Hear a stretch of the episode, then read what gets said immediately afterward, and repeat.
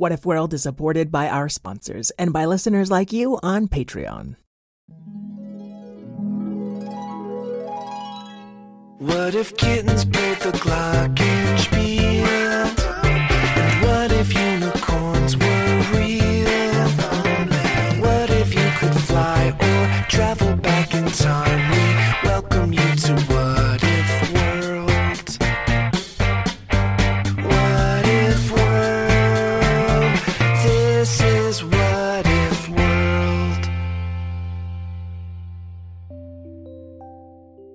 Hey there, folks, and welcome back to What If World, the show where your questions and ideas inspire off the cuff stories, or in this case, interviews. I'm Tuna the Invisible Dog, and I'm running the show this week thanks to a listener named Una. Hello, my name is Luna, and I really like Tuna the cat. My what if question is what if Tuna interviewed Mr. Eric? Hey, Una, our name's Rhyme. One small correction, I am a dog. I, at least I think I am. You know, I have been invisible my whole life, so I don't know. I, I know that I'm fluffy, I like naps, and I like eating. I mean, maybe I am a cat. Hey, Tuna, are we gonna do the um interview or? Oh, hey there, Mr. Eric. Welcome to the Tuna Clock News. I learned my lesson from the last story when Sloan taught me to only focus on the truth when I'm dealing out news. That is so inspiring. I've known a few journalists and they really care about making sure that the stories they tell are, are verified. So let's find out what if Tuna interviewed Mr. Eric. Plus, uh, there might be another couple of what if questions along the way. Alright, Mr. Eric, you heard it here first. I'm only interested in the truth. Great, I want to be truthful. And I'm not talking about the sometimes truth, I'm talking about the tuna-versal truth. Tuna-versal? Mr. Eric, what was the first time you ever had tuna? Oh, um. Well, I don't really remember the first time, but my mom used to make us tuna fish sandwiches for lunch, and well, I liked them for a while, but then kids started making fun of me because my locker would always smell. Wait, wait, wait, wait, you telling me you don't like tuna anymore? No, I still like tuna. It's just that if I took one to work, I would maybe just make sure that that lunchbox was extra smell proof. Wrong answer. I'm sorry, I thought we were just saying the truth. Next question What's your favorite type of tuna? Well, to be honest, I don't eat meat very often anymore. Um, although I do occasionally have fish. Oh boy, this is a real disappointing interview so far. Well, well, well. I, I Miss Karen makes a really nice tuna salad, and she adds corn for extra crunch, which I'd never encountered before. But but I really like it, and Callum does too. What are your feelings on hot tuna? So I thought this interview was gonna be about me. Yes, I'm asking for your feelings on hot tuna. I guess if the tuna's older, you should definitely cook it. What about a tuna melt? Oh, I do enjoy one of those, although a grilled cheese is usually more up my alley. Now we've got a surprise what if question from a listener named Kari. Hi, Mr. Eric. My name is Kari, and my what if question is what if kittens turned into fishes? Like they were half kitties and half fishies. Thank you. Ooh, kittens turning into fishes? Like a mercat. Or a mertuna. Oh, cool. Yeah, we always think about the lower half just being generic fish, but it could be a shark fin or a whale body or the big body of a tuna. Now I'm starting to wish I was a cat, so I could be half tuna. Although I wouldn't want to eat my own tail, I suppose. You know, that's a really good point. Sometimes we like things that aren't all that good for us. Like, I love video games, and I deserve to play them every now and then, but I found an educational game that helps me learn Spanish, so I try to make sure I only play that game most of the time. Wow, you have gotten way off course. Oh, I'm sorry, I just thought we were we would sort of dig into other topics as as we went along. Next question. Once I joined a choir, but I quit when someone told me I was out of tune. Ah. Are you finished? I had finished the tuna, yes, and that's why I quit. So they didn't have enough tuna at choir practice for you? Or is this just kind of a joke? No, it's the truth. I only ever tell the truth now, and that's all I'm interested in. Well, of course, but there's so much to learn out in the world. So maybe we should sort of expand our horizons outside of tuna. Very well. How do you come up with your stories? That's a really great question. And is there tuna involved? Oh, not often. Then let's move on. Uh, hang on, hang on. Maybe somebody w- might be interested in the answer. But surely if I'm not interested, then nobody else is. Oh, now I get it. Pursuing your passions, Tuna, that's very important. But when you're having a conversation, that's a chance to learn about someone else's passions. And how they relate to me and might improve my life? Maybe, or you might just make a cool connection and help support each other and broaden each other's interests. Oh, okay, so how do you come up with stories? Well, I call them off the cuff stories, and that's mostly what they are. Once I've got the question or questions, I'll think about what characters might be in that story and how they might interact, and if they might learn something along the way. Like how to properly sear mahi mahi. Sure, but usually more of a moral lesson. Like if it's wrong to steal someone else's tuna. Actually, usually it doesn't have anything to do with tuna. And aren't cats more tuna crazy than dogs? Are you trying to tell me who I can and can't be? My name is Tuna the Invisible Dog. So please don't map your expectations onto who I am. Wow. Now that would be a really good lesson for a story. Oh, uh, well, go on. You get your questions, you figure out your characters, and then what, you write out a script? Well, sometimes if I'm having a guest, we'll send out an outline, but usually I just like to let my characters talk. And I narrate what I see, and, and then we see how the story turns out. Ah, I catch you in a lie, Mr. Eric.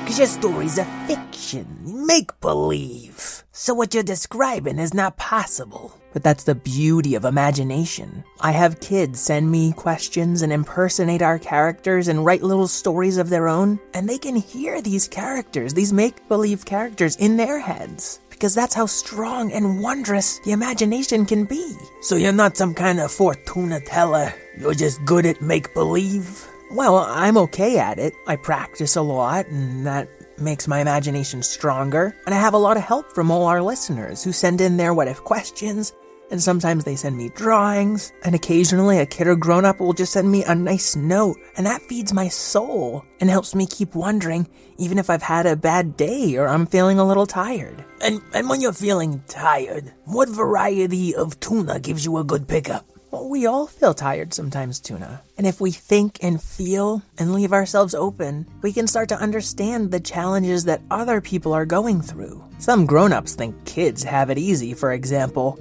but I've worked with kids my whole life, and now I'm raising two of my own, and I see how hard they have to work to learn and do and understand. And if you were a magical kind of creature, Mr. Eric, what would you like to be?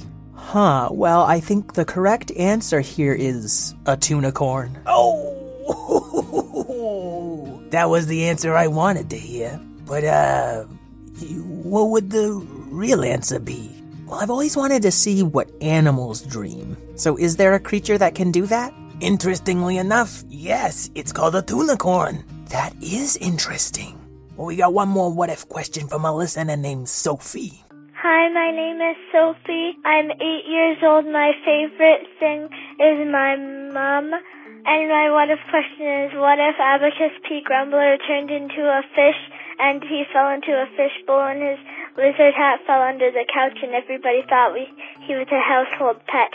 Thanks, bye. Thank you, Sophie. I've been wondering why I have a fish tank in my office. Tuna, you weren't going to tell him? Oh, yeah, I had Albacore P. Grumbler uh, teleport me here. Oh, it's actually Abacus P. Grumbler. Oh no, I like that name. For me when I'm in tuna form.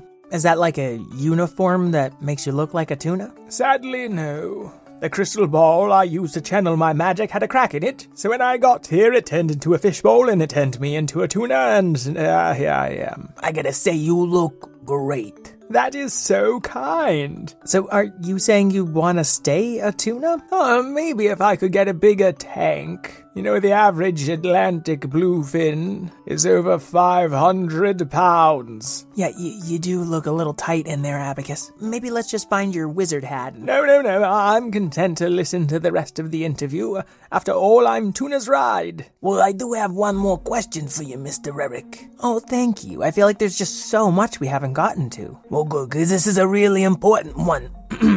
what are chickpeas? And why are they so evil? Chickpeas? Like garbanzo beans? Don't say their real name. You might draw their attention. Well, well, dogs can eat cooked and plainly prepared chickpeas, but cats, or uh, dogs who may happen to have a cat like digestive system, should definitely not eat chickpeas. Chickpeas are not good for cats. What are you, my dietitian? I'm asking why they're evil. He's probably referring to the great Garbanzo, one of the most wicked wizards of our time. Our time? Are you and Tuna both a thousand years old?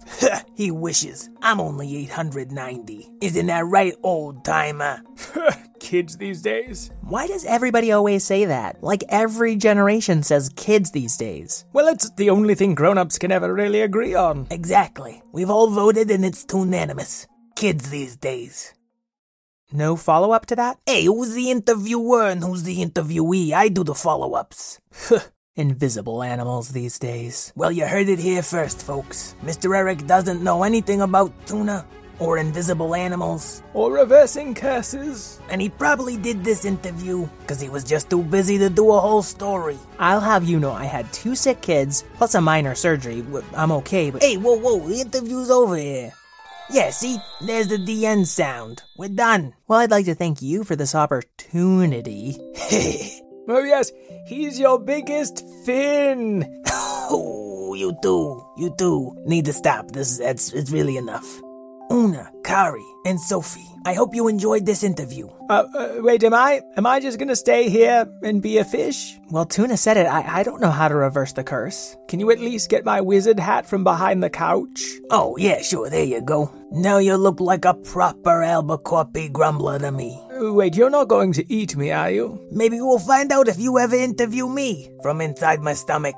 Oh, you do flatter.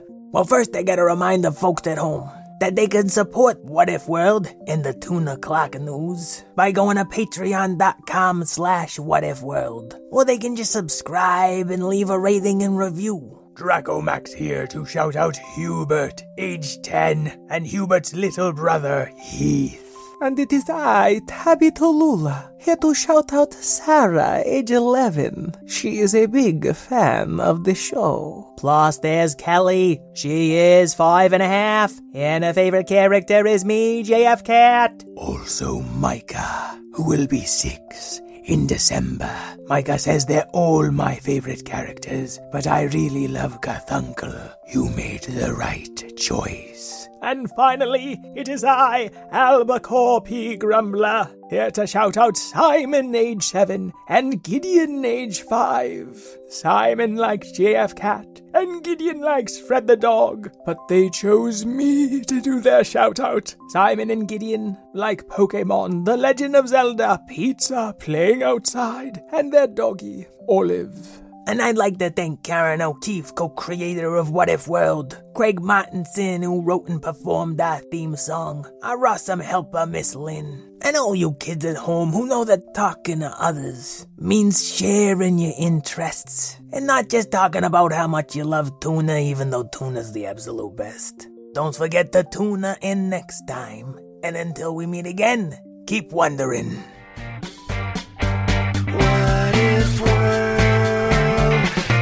this is